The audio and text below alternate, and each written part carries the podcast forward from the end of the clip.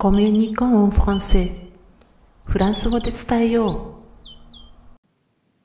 う。Bonjour. こんにちは、ひろみです。今回はフランス語版、星の王子様のフレーズの86番。イメージは日本語と同じ。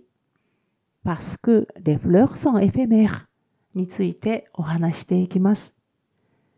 今回のフレーズにあるエフェメーっていう言葉ですね。これ、ある名詞を元にした形容詞なんですけれども、その名詞が与えるイメージがなぜか日本とフランスで一緒です。それも日本の文献で確認できるのは平安時代だって言うんですから驚きです。日本人はフランス人のことを知らなかったですし、フランス人も日本人を知らなかった頃から同じイメージを共有していたなんて不思議ですよね。では、単語に入る前に今回のフレーズ、parce que les fleurs sont éphémères の場所と背景を確認しておきます。このフレーズは第15章の後半にあります。地理学者のセリフです。では、ここからは単語を一つずつ見ていきますが、まず、parce que これ、なぜならとかだからっていう意味なんですが、これ、パスク、二つの単語に見えるんですけれども、辞書でも一つの単語として扱われています。なぜを表すポコアで聞かれたら、なぜならを表すこのパスクで答えるのがやっぱり定番です。そしてその次の例。これはある特定のものを指すときに使われる定冠詞の複数形です。まあ、名詞には男性名詞、女性名詞あって、あの、転換詞もる、れとあり、あの、分けますが、複数になると男女ともに同じれになります。でそしてその次のフレーこれ S のついた形で、えー、複数形ですね。えー、単語、あの、名詞、えー、この名詞の単数形、複数形、両方、フレー同じ発音ですが、これ、花を意味します。女性名詞です。そしてその次のソン。これは、エトロ動詞の三人称複数形です。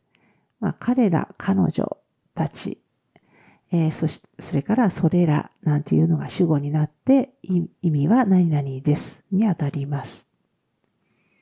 えー、そしてその次のエフェメール。これ S のついた形ですが単数形だとこの S がなくて同じ発音でエフェメールですね。これ、儚いとか、つかの間のとか、一日か限りの命のなんていう意味です。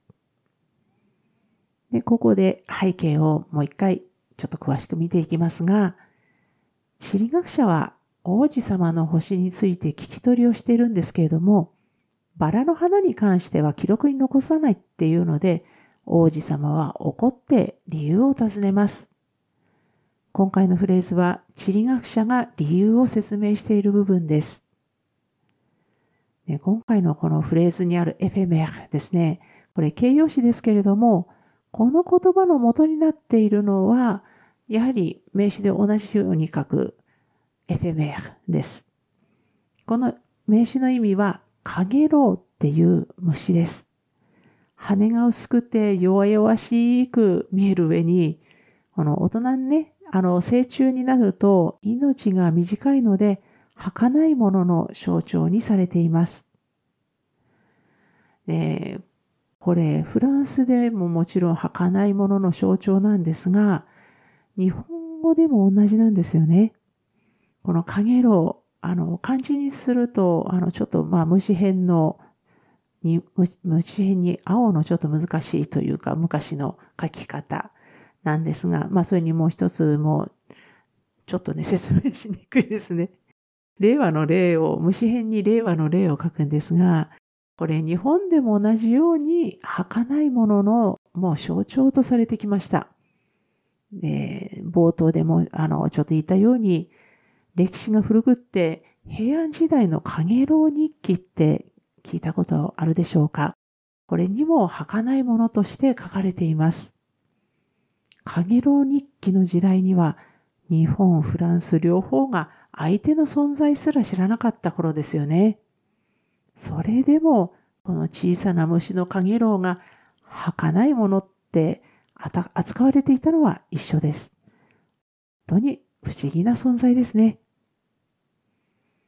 このシリーズ、フランス語版星のフレ王子様のフレーズはブログ記事としても投稿しています。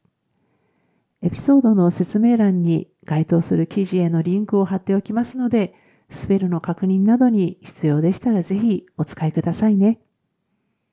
では、今回も最後まで聞いていただきありがとうございました。アビアンとまたね。